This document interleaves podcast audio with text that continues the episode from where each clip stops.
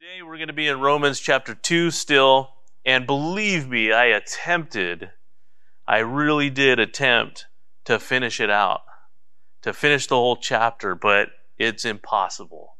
There's no way I'm going to be able to finish the chapter. In fact, it's quite the opposite. We're going to probably take, as I do the outline, a couple more weeks in chapter 2 and the reason why is because here in this section, we have to do something that's a little unorthodox, but it's necessary.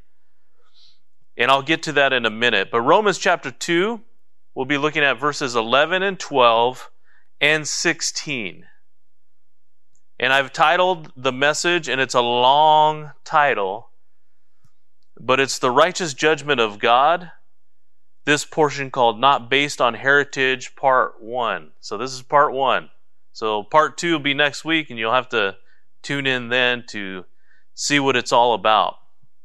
But I'll get to that. Before I get to my outline, I wanted to talk a little bit about the book of Exodus for a moment, just in our introduction. And before we get to these few verses that we're going to look at today, and I want to remind you that God, through Moses, he gave the law. He gave a covenant. He gave the old covenant, or what is called the first covenant. In Exodus 19, 3 through 25, he establishes that covenant. In Exodus 21 through 17, he gives the stipulations of the covenant. In Exodus 20, 22 through 23, 3, he expounds on it. And then he gives confirmation of it in Exodus 24, 1 through 12. So, in all of that, God's righteousness and his righteous judgment is laid out for us. In fact, in Deuteronomy, Moses begins reviewing the Ten Commandments again, and he goes through all of the laws. And in chapter 8, you remember what, the, what he was doing? He reminds us of the blessings on obedience and then the curses on disobedience. It was really very simple. Do this and be blessed, turn away and don't be blessed. All of this throughout the, all the years we see in Chronicles, we see in Kings, 1st and 2nd Kings, how the nations go back and forth. This king did great. This king did not. This king served God. This king did not and we see blessings and we see cursings, and we think about all those years and God's patience with the people. Think about God's patience with us all these years, continuous patience with us, all the things we've been talking about up to this point. And then as we look at all of that, all of this stuff begins to culminate where? In the book of Jeremiah, remember. In the book of Jeremiah. Jeremiah prophesies during the last four decades of the history of Israel, and it's a chaotic time. He has several years of ministry there. And think about Jeremiah's ministry. If you look at it from a, a standpoint of the world, it's a failure. Nobody turns back. He's told to go and to preach and to share God's judgment. People are telling him he's a traitor. You know, he's turning away from his nation. And then at the end of his ministry, what happens to the nation of Israel? They go into captivity. I mean, who wants a ministry like that? Do you think, from the world standpoint, that's a successful ministry? Yet he's told to be obedient and he goes because Jerusalem falls to Babylon in 586 BC. Jeremiah, again, remember, he's branded as a traitor. And he never thought anything, or they never thought anything like that would ever happen to them. It can't happen to us. We're the chosen people. That's what they trusted in. This is what the Apostle Paul is reminding the Pharisees about. They never thought anything like this would ever happen to them.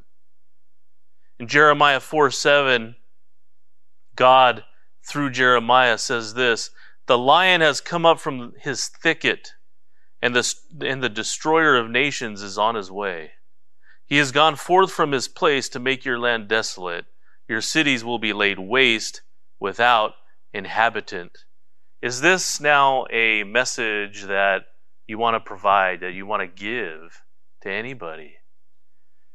No, but it's an important message because there has to be opportunity for repentance.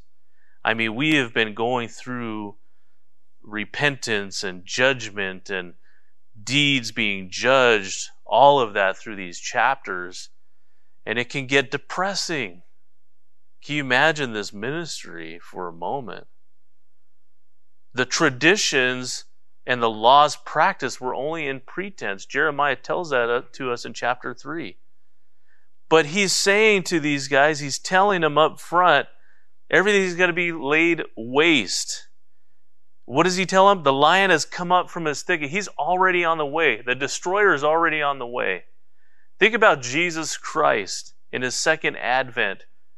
He is already on the way. It's already set. God's word is set. He's on the way. We don't know when. Different times of judgment, right? For the believer, for the non believer, there's different settings. But we don't know when he's going to come back. And in this setting, it tells us again that uh, what they were practicing was only pretense. It was only surfacey. They were externally okay with internal decay. Externally okay with internal decay. And I wonder where our lives are at today. Jeremiah 4:14 says, "O Jerusalem, wash your heart from wickedness, that you may be saved. How long shall your evil thoughts lodge within you? And in Jeremiah 4:18 he says, "Your ways and your doings have procured these things for you. This is your wickedness, because it is bitter, because it reaches to your heart." Why was judgment coming? Because God's unfair, because God's an angry God, because God wants to wipe people out and he hates people? No, the Old Testament tells us that He's a Savior, He's a Redeemer. He loves, not wanting anybody to perish, but all to come to repentance. And so He needs to make a way. And He warns, and He's patient, and He's kind, and He's loving. But we get these other concepts. And what was the reason why judgment was becoming? Coming because in Jeremiah 4:18 again he says your ways your doings your wickedness and it reaches where? To your heart. Not because you weren't doing the actions and everything incorrectly, but because your heart. You weren't devout like Simeon was devout. Remember the blood that they that they you know what we're going to save that for another message i'm going to go into a whole different thing but let's stick to this right now they were devout and we'll get into that devout Judah didn't learn from their sister Israel. Judgment, again, God says, is on the way. It's imminent. And it's because there's no repentance of heart. And if God says it, it's going to happen. Just because we don't see it happening right away doesn't mean it's not on the way, doesn't mean it's not coming. This is representative then of God's righteous judgment, and He shows no partiality. This is what we're going to get into as we continue down this road. The rest of this chapter, I broke up into three sections, and it's all regarding judgment, God's righteous judgment. And it's as if He has getting them to the Jews, as He comes back to the Jews, we'll see. It's almost as if, He's getting them to uh, back them up in a corner where they have no argument. And I, again, broke it up into three sections regarding judgment. The first section we're going to continue here is it's not based on race. So it's not based on race, it's not based on religion, and it's not based on ritual. It's not based on race, is what we're going to talk about today. And it's only the first part, and we're finding that in Romans 2 11 through 12 and 16. We'll do the second part next week. Not based on religion, is Romans 2 17 through 24 and not based on ritual or tradition in Romans 2 25 through 29. That's where we'll talk about the devout ones. And what happened to those Old Testament saints? God's righteous judgment will not relent because of any of these things heritage, privilege, tradition. It's a matter of the heart, and even the Old Testament proclaims it. It's devoutness to God, which we'll see more of when we get to verses 25 through 29. It's not based on race or heritage, all things that you probably are aware of and know. That's what we'll look at today. And in this particular message, we'll be separated in two parts. Today's message, again, the first part, and I'll explain more about why that is. We have to keep in mind that this entire section is not what it's not dealing with and what it is dealing with. Do you remember what it's not dealing with? It's not dealing with salvation. This entire section is dealing with judgment. It's very important to keep that in mind because if we don't keep that in mind, Paul jumping back and forth uh, in his argument is going to confuse us. So we must remember we got to lock that down in our brains that this whole section is talking about God's righteous judgment. We haven't come to the salvation part yet. So hold on to that. But in it, we will talk about salvation. So it's dealing with judgment. Sin. Sin is going to be judged no matter who we are. God's judgment is always fair. It's always according to a standard, a standard that He sets. Jews and Gentiles, from the standpoint of condemnation, are in precisely the same position. It's not based on race or nationality. These are the arguments, these are the points, because it must be repentance first. And so, as Paul rounds off his argument, as he rounds third, if you will, this, and he's headed for home, which we'll get to, all of this is for what purpose? Again, to take away any argument that they might have, to back them up into a corner where they have to make a choice.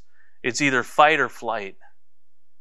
And if you're fighting, then you're fighting the Lord in this area when it comes to judgment and salvation? Will you fight or will you crumble before God in humility? That's the point. He's pulling apart every single argument. And my hope is that we've done a good enough job explaining all this. Some might even say you talk about it too much. Just move on. You're almost there. Get to that verse. But we have to take our time here. So today we're going to be breaking these things down even more. In verse 11, we're going to be talking about God's judgment is equitable. Verse 12, we'll be talking about God's judgment is equal. And then in verse 16, God's judgment is emancipating.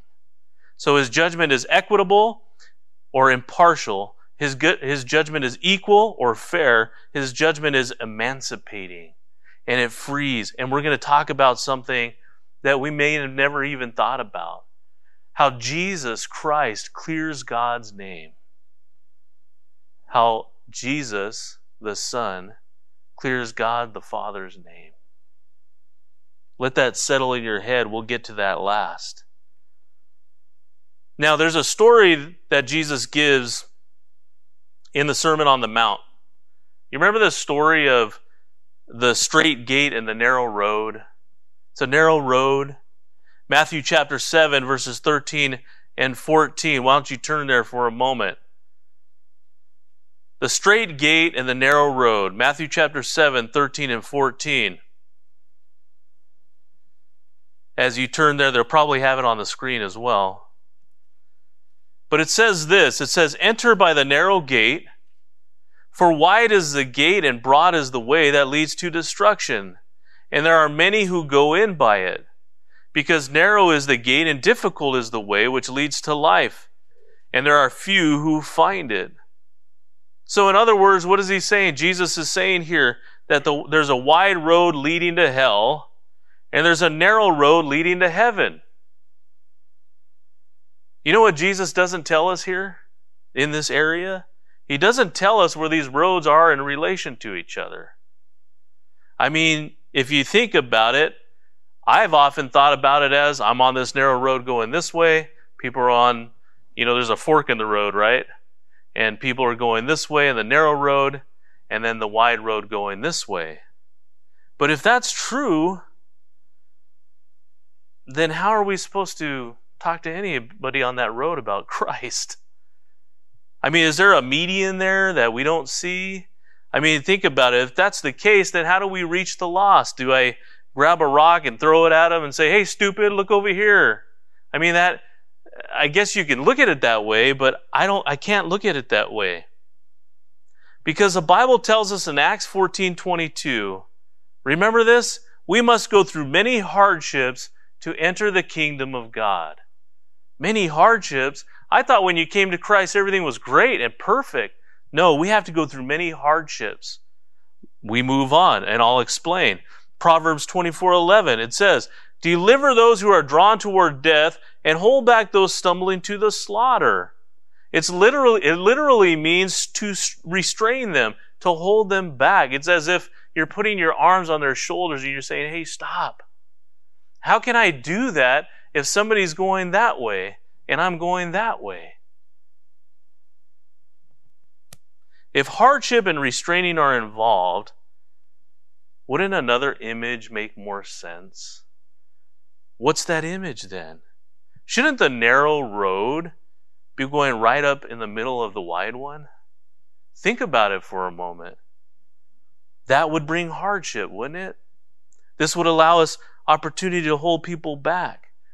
Think of it this way. Have you ever been in a crowd or a venue or a theme park even? Think about that. And everyone's headed in one direction. They're getting off a ride. You're trying to go this way. Everybody's coming this way. It's crowded. You bump into people. You tap them and you're saying, Excuse me, I need to get by you. Why are you standing in the middle of everything with your strollers? just talking. you ever think about that? I think about that. But what does this do? It gives us op- opposition, yes, but also opportunity. Opportunity to see Him face to face. This is the image, this is the picture, this is the opposition. But opposition always brings opportunity. See, when we have opposition, are we not being tested? God tests our hearts. When we have opposition, shouldn't we look at that as opportunity and think, okay, what's the Lord teaching me here and how can I reach somebody through that? Does He just put us through things to mess with us like we do with our kids? I'm going to mess with you, get you a little angry. You know, we like to mess with kids like that sometimes, which is terrible. And I used to do it too. I still do it. still do it. But do you think God does that to us? I don't think God does that to us. I think God's teaching us to be less of us, more of Him, and look for those opportunities. See, opposition brings us face to face with somebody, and there's opportunity. Why say all this? What's the point? Would you just get to the verses and let's get out of here and celebrate Father's Day? I know. But why say all this? Because I believe that this is what the Apostle Paul is attempting to do here to get everyone in opposition to look at the evidence. Remember, we talked about that? Hey, stop and look again. Look again at the evidence. We're all under sin. We're all under the same judgment. All of our deeds will be judged whether good or bad, whether believer or non-believer. We talked about that in depth already. It's not based on our, it, our salvation isn't based on that. But we discussed that. This is the entire point of this chapter. It's dealing with the righteous judgment of God. And the argument continues. And we have to again keep this in view because it will help us get through this chapter correctly Otherwise, we'll think about it incorrectly and we'll come up with all kinds of incorrect doctrine. So, verse 11, we're finally getting to it. It says, For there is no partiality with God. Again, verse 12, For as many as have sinned without law will also perish without law, and as many as have sinned in the law will be judged by the law. Now stop there. Verses 11 through 16, they have a parenthesis between them. If you have the authorized version, if you have the King James or the New King James versions, you'll see a parenthesis between them in verses 13 through 15. But to better understand what Paul is saying, we need to carve those por- carve that portion out for a moment. I'm not changing God's word. I'm not adding to or taking away. But what we're going to do is we're going to carve that portion out so we can see what that says, and then we can reinsert it for better clarity. And we'll reinsert it next week. Because if we don't do this, we may miss the entire point that could lead us to false doctrine, which it has done already. And we have to be careful. It is that God is impartial and will judge as such. That's the point. God's judgment is equitable because he is impartial. Now, linking verses 11, 12, and 16 provide us the main theme in these verses. And just those verses by themselves are grammatically complete. You can get the picture of what he's trying to say with just those verses. But he has these parentheses, and we must look at those too. But we're not going to, again, we're not going to do that today. When he talks about partiality, there's no partiality with God. Let's discuss that first. Partiality, the original word, actually means to receive a face. To receive a face. And with God to receive a face, there's no partiality. In other words, he doesn't consider a face. He's not influenced by an expression. He's not influenced by that face. That's exactly why the Lady of Justice is often displayed with a blindfold so that she doesn't see a face. She can't see the face. She's not tempted to be partial against the accused. She cannot consider the face. She has to look at the evidence. This is our Lord in his righteous judgment. Now, here's the issue that we're up against. It's the same one today as he's up against then. You and I, if we really are truly honest, we are partial. We can be influenced because we come to every situation with our biases, with our prejudices, with our preconceived ideas. Let me give you an example. What we see all the time in courtroom settings. Think about it for a moment. You ever wonder why in trials they make the defendant oftentimes look very homely? And oh, look at them. Poor them. There's a reason why they do it. They're attempting to appeal to the sympathies of the court and the judge. It's exactly what they're doing. It's a show. Defense attorneys know they can influence an opinion because we are partial. We are. Let me put it to you another way. For you parents, for you grandparents, which I hear is a whole different experience, and I don't want to know anytime soon. Take your children or your grandchildren, for example. You warn them, you warn them, you warn them. Don't do this, don't do that. Oh, but grandma, oh, but grandpa. You know, you consider the face. You look at their little face.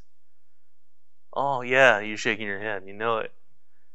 You consider the face. Ah, oh, I'm partial. And then I crumble at that face. I crumble at that look because we relate things in our human standards. And because we relate things to our human standards, we believe the same thing with God. We believe that God will crumble at our face.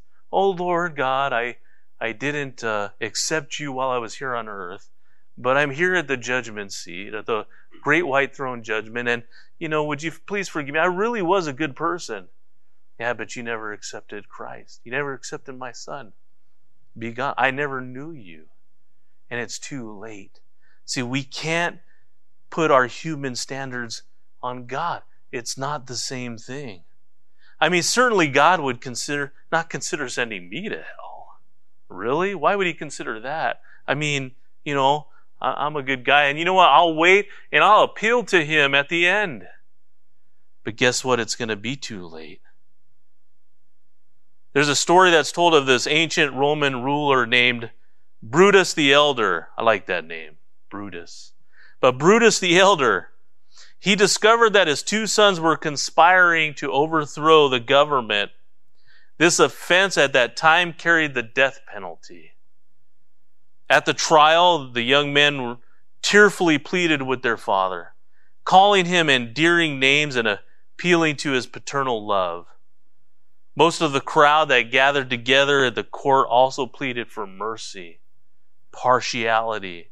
But because the severity of the crime, and perhaps because being the ruler's sons made the men even more accountable and guilty of worse treason, the father ordered and then witnessed their execution. As someone has commented about the incident, the father was lost in the judge. The love of justice overcame all the fondness of the parent. Does this not describe God? His righteous judgment? Oh, what a place to be. Oh, what kind of message is this going to be? But remember, I told you, Jesus came to clear God's name. We'll get there. See, considering the face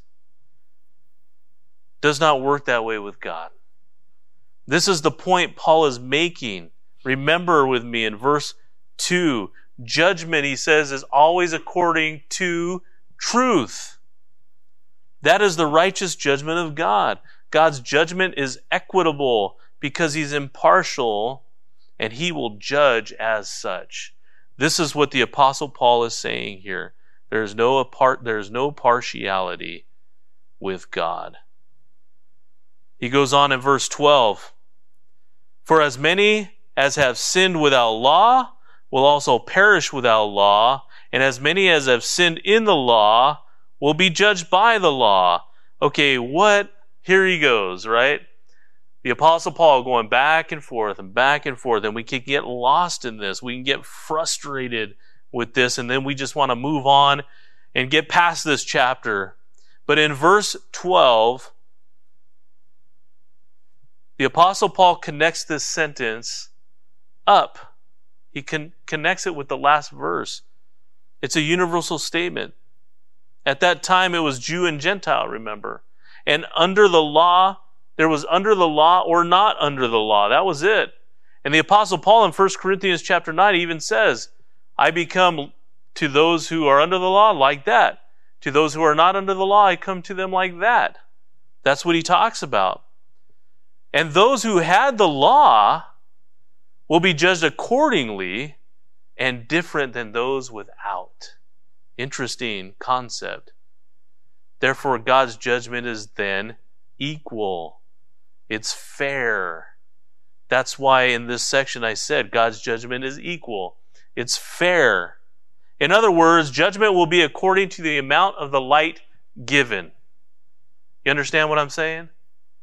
It will be judged according to the amount of the light given. And it seems to lead us to think that there's severities of punishment. And we believe that the Bible teaches that. In fact, we believe Jesus was teaching that in Luke 12, 47, 48. And I believe you turn to Matthew if you're back in Romans. Just remain there. I'll read this to you. But Jesus stated this principle very clearly as he used the illustration of the slaves of a master who returned from a long journey. In Luke 12, 47 and 48, he says, That slave who knew his master's will and did not get ready or act in accord with his will shall receive many lashes. But the one who did not know it and committed deeds worthy of a flogging will receive but few. Notice how it doesn't say he won't receive any because he didn't know. No, he will receive few. It goes on, and from everyone who has been given much shall much be required, and to whom they entrusted much, of him they will ask all the more. Scriptures that we always repeat, but we always just use the last one, just the last part. We don't remember about the flogging. Now, these, these verses, they begin to get us in trouble if we do not look at them correctly. Judgment. Remember, this has to do with judgment, not salvation. We're not there yet. Here's where questions begin about those unreachable tribes in the rainforest. Well, what about them? They never heard about Christ, so why would God judge them? We begin to ask those questions, but nowhere here in this section is it talking about salvation. So we have to be careful not to go down those roads just yet. But if you do go down the road, then you have to ask yourself, what is it that you and I know about salvation? That there's no other way but Jesus. That's what we do know. And we have to always bring that up. Well, if they never heard about Jesus, how can they know about Jesus? And that doesn't seem fair that God would judge them in that case. No, no, no, no. We can't go down that road just yet. See, there's only one way. Jesus says, I am the way, the truth, and the life. No man comes to the Father but by me. There's no other way. It's very clear. That's the way of it. And I can give no other answer where the Bible is silent. And the Bible is silent on there. Nobody can answer that question. Well, you can think it, but you cannot answer that question. Nobody knows. The Bible doesn't talk about it. What we do know is that there's one way, and what we do know is that God is just and fair. He is just and He is fair. So you and I, I must be careful when I form my own opinions when it comes to matters of eternity. I cannot give conjecture there. When I'm talking about somebody's life and we're doing a character study, that's okay to put conjecture in there. Why? Because you and I understand human beings. And we can, through what was going on at the time and historical information, we can come up with it may have been this, it may have been that. But on matters of eternity, we cannot. Do you remember who made that mistake? Job made that mistake. Job made that mistake and God rebuked him for it. And because he made that mistake, Jehovah's Witnesses have this heresy now. They believe that the body just rests. If you're not one of the 144,000, the body just goes to rest. He said, Job said that in death, the wicked and the weary and all the counselors, all the good and the bad, man, just they just go to rest. It would be better, God, if I would never have been born. I'm going through all this stuff. And he begins to go off on all of this. And what does God do? God answers him in chapter 38, 39, and 40. God asks him many questions, but here's what he begins with, and it's amazing. Job chapter 38, 1 through 3, it says, Then the Lord answered Job out of the whirlwind and said, Who is this who darkens counsel by my words without knowledge? Now prepare yourself like a man. I'll question you, and you answer me. And he goes off on him. And he tells him, You're wrong. And you should have never said anything like that. See, when I get up here, I have to be careful. When you go out there and you form your own opinions, you have to be careful when it comes, especially to matters of eternity. We cannot give people our own opinions. We must give them what the Bible actually says. Again, there are areas where it's completely agreeable to use conjecture, but not in matters of eternal uh, life. We should never do that. We stick to what we do know. And what do we know here? We know it's talking about judgment. What else do we know? It's talking about judgment according to the light given you see, today, if you really consider it, we live in a time where the most light about God has ever been given. So, who's accountable the most? We are, because we've heard about Jesus. We've heard about his work on the cross. We know what he's done. We are responsible There was the old covenant, there's the new covenant, and we have the most responsibility, therefore, the most judgment if we deny Christ. Although all unbelievers will be in hell, the hottest part is, re- is reserved for those who had the most light.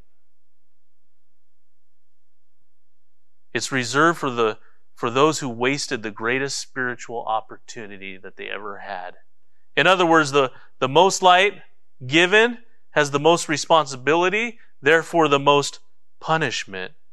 In Hebrews chapter 10, 26 through 31, we see this.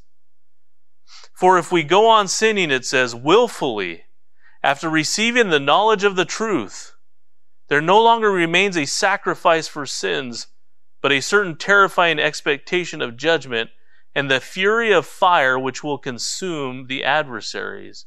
Anyone who has set aside the law of Moses dies without mercy on the testimony of two or three witnesses. How much severer punishment do you think he will deserve who has trampled underfoot the Son of God and has regarded as unclean the blood of the covenant by which he has been sanctified and has insulted the Spirit of grace? The denial of Christ. Dying without Jesus as your Savior is one thing dying without him after you've heard the good news over and over, that receives more severe punishment. It would have been better if you would have just stopped going to church. Don't, if you're not going to come to Christ, remember, wrath is piling up. That's what he tells us. We're not responsible for what we don't know, but we're, but we're responsible for what we do know. Remember, willingly ignorant, they were being willingly ignorant. And what does he tell us? They're storing up wrath in the day of wrath. God's wrath will be equal and fair according to what we have known and been exposed to.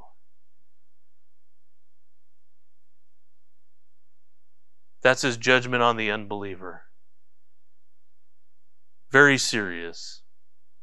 But as we come to 16 now, as we take the parentheses out, what does it tell us? It says, In the day when God will judge the secrets of men by Jesus Christ according to my gospel. It's not his gospel. He says that three times in different letters total. But the Apostle Paul is just saying, This is the gospel according to me, and my gospel actually inc- includes judgment. My gospel hasn't changed. It hasn't changed from the other guys but it includes judgment. So, motive. Motive is a valid mode of judgment for God to use. The intent of the heart. He sees it. Judgment is given then to Jesus, who's God incarnate. And who better to judge a man's heart but Jesus? Because we can't fool him. He knows everything. We said, God, oh, this God's a mean old man sitting up there on his throne judging us, and he doesn't understand us. But he does. He knows exactly who we are. In 1 Chronicles 28 9, when we think about the heart, we think about God seeing the heart and understanding the heart and knowing our secrets and knowing our thoughts, because it says here, in the day when God will judge the secrets of men by Jesus Christ, according to my gospel, he knows not only what I do, he sees the heart, the intent of the heart. And as David in 1 Chronicles 28 9 is counseling Solomon to serve God, he says, with a whole heart and a willing mind, serve the Lord, for the Lord searches all hearts and understands every intent of the thoughts. In Psalm 139, 1 through 3, David writing again says, O Lord, thou hast searched me and known me. Thou dost, not, thou dost know when I sit down and when I rise up. Thou dost understand my thought from afar. Thou dost scrutinize my path and my lying down, and are intimately acquainted with all my ways. Jeremiah 17:10 I the Lord search the heart, I test the mind, even to give to each man according to his ways, according to the results of his deeds. He understands. He knows the heart. He sees inside of us. Three times in the Sermon on the Mount, Jesus said, Your Father who sees in secret will repay you. God can judge perfectly the intents of the heart. That's why the unbeliever at the great white throne will have everything that they've ever done written in front, and it will include everything, all the secrets. All the secrets. You're not getting away with anything. And as it indicates here, it will be Jesus Christ doing the judging in this verse. How do we know that? John 5:22 says, "For the Father judges no one, but has committed all judgment to the Son." What does that tell us? Jesus has full control of the judgment. And who is Jesus? Jesus is God incarnate. We'll get to that in a moment. In John chapter 5, 26, 29, it says, For as the Father has life in himself, so he has granted the Son to have life in himself, and has given him authority to execute judgment also, because he is the Son of Man. Do not marvel at this, for the hour is coming in which all who are in the graves will hear his voice and come forth, those who have done good to the resurrection of life and those who have done evil to the resurrection of condemnation. Now, have you ever considered this? That in his death, in Jesus Christ's death, as well as his life and his ministry, have you considered that God cleared, or that Jesus cleared God's name? Have you considered that Jesus cleared God's name? Think about it for a moment. Consider the thought. It's an amazing thought. Many have claimed that God is unfair, that He is up there and He can't judge from that standpoint because He doesn't understand. He has no idea what we go through here, doesn't understand our situation, doesn't understand our temptation, so it's unfair to God for God to judge me for anything. He doesn't understand. He's perfect. I can't live up to those expectations. There's no possible way. So you know what I'll do? Is when I get there in front of Him, I will think he will consider my face, and I'll use all this as my excuse that he can accept me. Because that angry old God up there doesn't understand. He is so unfair. He doesn't understand that these temptations, this, this flesh, and what it causes me to do, he's got no idea. And so God says, okay. And Jesus, God in the flesh, he gets off of his throne and he comes down to us to walk the earth in his ministry. And what do we know about Jesus? God incarnate, God in the flesh. He's tempted in every way we are. That's what the Bible tells us. Therefore, who understands us? God understands us. Does he not? Think about that.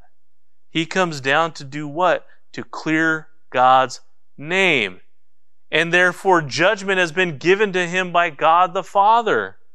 And as a result, we now cannot make the claim anymore that God does not understand me. He does understand. He made you. What does the Bible say about us? He made our frame. We're made in His image. He knows us. Our God came and walked the earth for this very reason, and He made the way. No other religion can say that. Their God, we're trying to get to their God. That's what they're trying to do. Earn their way. But ours came to us. So He knows our feelings. He knows our thoughts. He knows our temptations. He knows our joys. He knows our troubles. And as a result, what are His judgments then? They are then fair and they are just. And as a result of that, he clears God's name. Oh, but I do understand. Oh, but I do know.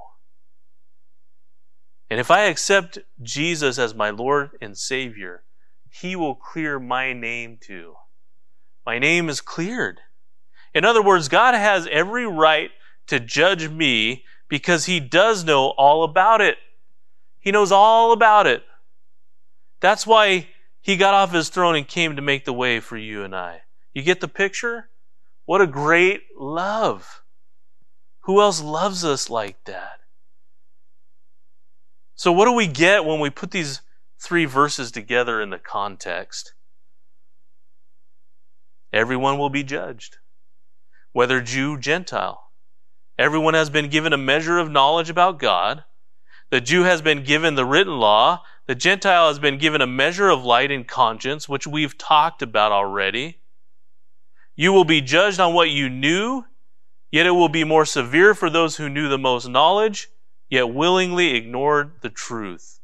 And on the day of judgment, at the great white throne, which we've talked about several times already, it will be too late to plead your case. In God's righteous judgment, handed out by Jesus Christ, who knows everything, will be impartial. That's what these verses are saying. That's what's happening here.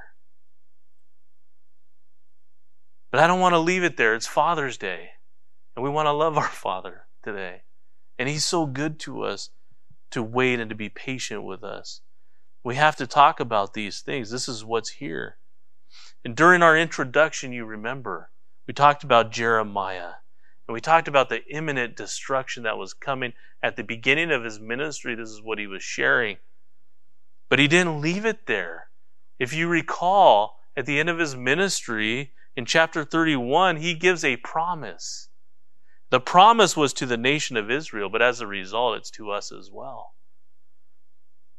You know what that promise was? The promise of a new covenant.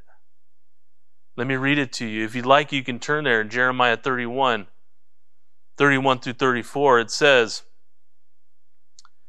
Behold, the days are coming, says the Lord, when I will make a new covenant with the house of Israel and with the house of Judah, not according to the covenant that I made with their fathers in the day that I took them by the hand to lead them out of the land of Egypt. My covenant which they broke, though I was a husband to them, says the Lord. But this is the covenant that I will make with the house of Israel after those days, says the Lord. I will put my law in their minds and write it on their hearts. And I will be their God, and they shall be my people. No more, no more shall every man teach his neighbor and every man his brother, saying, Know the Lord, for they all shall know me, from the least of them to the greatest of them, says the Lord. For I will forgive their iniquity and their sin I will remember no more. Now, this is a promise to the Jew to the nation of Israel. It went from a promise on a national level now to a promise on an individual level. Amazing. And I understand there's a lot of information on this promise that we could go through and we can explain. Time doesn't allow us today, but I will say this. Although it's a promise to the nation of Israel because we are grafted in during this age of grace, it's through this promise that Jesus came and died for the sins of the world. This is what the promise includes. And as a result, it is for us as well.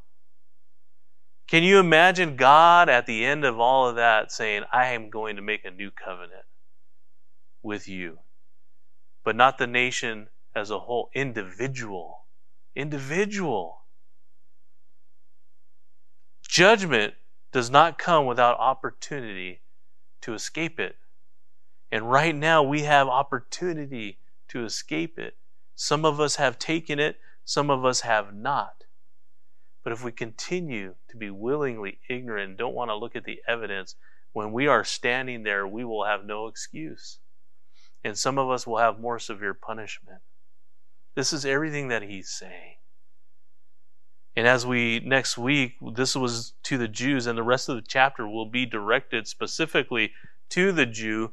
We will be able to bring some things out of that.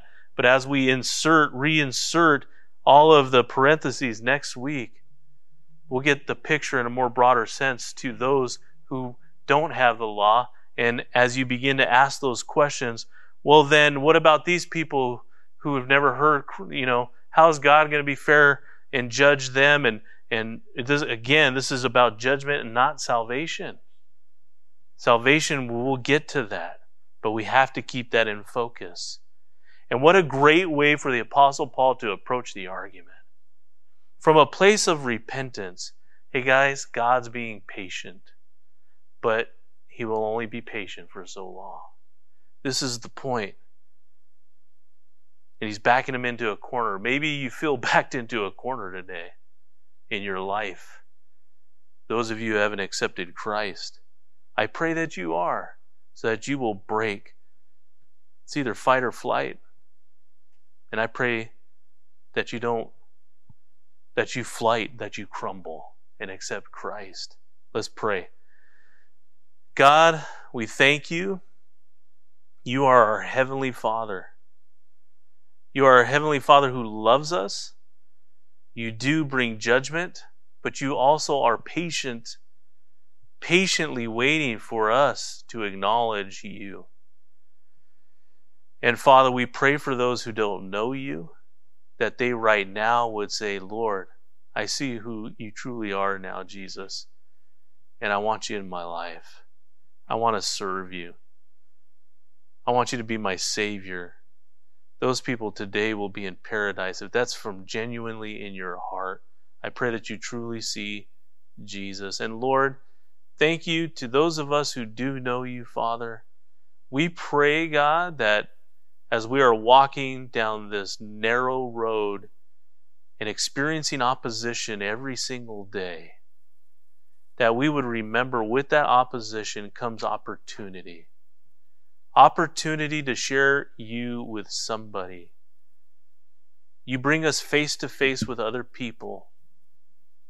And Lord, may they see you in our eyes, Lord, as we look into their eyes and we don't see life. May it be our heart's desire, Lord, to share with them who you are. And may they see that reflected in us. Lord, we thank you, Father, when we don't see what you're doing. God, please give us strength and help. Because, Lord, we see things from such a human standpoint. And we think we understand and we think we know what you're doing. And Lord, we can get it so wrong. And we can make claims, Father, that don't glorify your name and lead people down a wrong road. So help us, Lord, in our conduct, in our holiness, because Jesus, you know our hearts. And Lord, these passages are so difficult, even for the most seasoned pastor. And I pray, Jesus, that anything that I said that was incorrect, Father, that you would correct, that you would just wipe it out Maybe we'll just edit it. I don't know. But Lord, edit it from our hearts and minds and help your word to reside where we are empty. And Lord, we pray all these things. Go before us, Lord. We say Happy Father's Day to you. We thank and praise you now. In Jesus' name, and we all said, Amen.